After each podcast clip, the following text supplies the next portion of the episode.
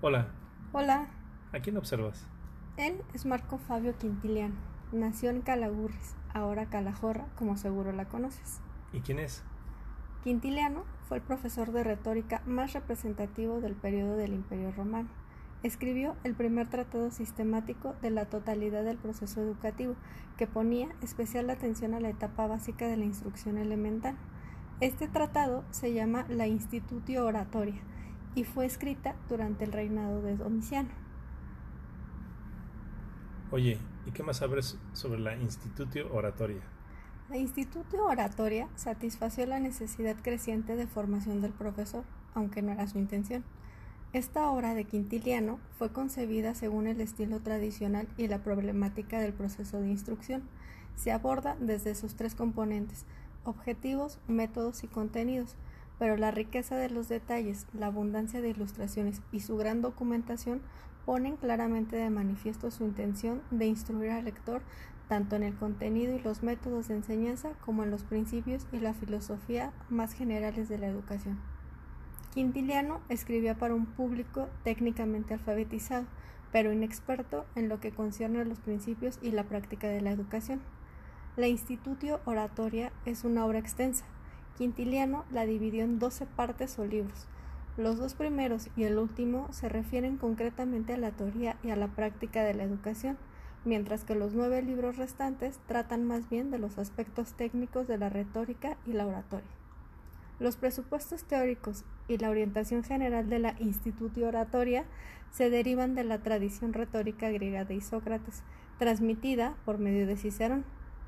La meta final del proceso educativo sigue siendo la formación del hombre experto en hablar. Quintiliano cifra su ideal en la persona de reputación intachable, que mediante la disciplina de una educación cabal y completa en Quiclios Paidea se muestra perfecto hasta en los más mínimos detalles, y el camino para lograr semejante perfección lo constituye la educación del orador. Pensaba que la educación debía comenzar con el aprendizaje de la lectura, pasando de las letras a las sílabas y de estas a las palabras y frases. La literatura debía enseñarse según el método tradicional de la praelectio, añadiendo también la enseñanza de las matemáticas y la música. Y claro, esta instrucción preliminar iba seguida por la formación retórica. Qué interesante. Veo que consideras que se ganó un lugar especial en la historia de la educación.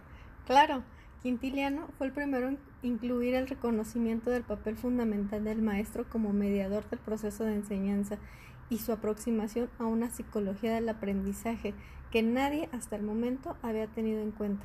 Además, emprendió el estudio del carácter del niño y del comportamiento del maestro. A su modo de ver, la calidad de la escuela depende tanto del carácter y de la intuición psicológica del maestro como del material de enseñanza. En este sentido, la aportación de Quintiliano a la teoría educativa es de suma importancia.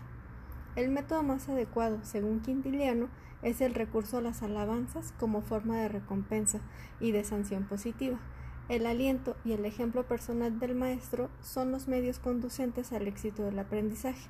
Él no creía en la coacción física en forma de golpes y azotes, pues decía que ésta no fomenta y más bien reprime los estímulos positivos. Para mí era un adelantado a su época, pues actualmente la neurociencia y la psicología cognitiva están poniendo atención en los primeros años del niño donde adquieren emociones, sentimientos, conocimientos y el lenguaje, pues durante este periodo se sientan las bases de la educación y sus consecuencias para el futuro de la persona. Claro, actualmente se pone atención a la conducta del niño para detectar, prevenir o reducir síntomas que obstaculicen el proceso normal de aprendizaje. Y se sabe que un ambiente estable, estimulante y protector construye en el cerebro infantil pilares sólidos para una enseñanza efectiva. Todo lo contrario a un medio adverso, castigador y estresante, que puede impedir el desarrollo normal de los circuitos cerebrales que permiten el aprendizaje regular. Sí, por otro lado, Quintiliano también abogaba por la enseñanza simultánea de temas distintos y no por la instrucción monotemática impartida en años diferentes. Decía que hay que enseñar a la vez griego y latín, por ejemplo, y de nuevo estaba adelantado a su época, porque lo que hacía con el griego y el latín era enseñarlos mediante un sistema de inmersión. Espera, leí algo al respecto. Patricia Cook, codirectora del Instituto de Aprendizaje y Ciencias del Cerebro de la Universidad de Washington, menciona que los niños son capaces de discriminar todos los sonidos de todos los idiomas, lo cual es impresionante, pues los adultos no somos capaces de hacerlo, y al tener esta inmersión permite adquirir el segundo idioma con mayor velocidad. Y por si esto fuera poco, durante el reinado de Domiciano fue el primero en ocupar un puesto de maestro de retórica pagado por el fisco imperial. Qué interesante, no sabía quién era. Gracias por los datos. Un gusto, cuídate. Nos vemos.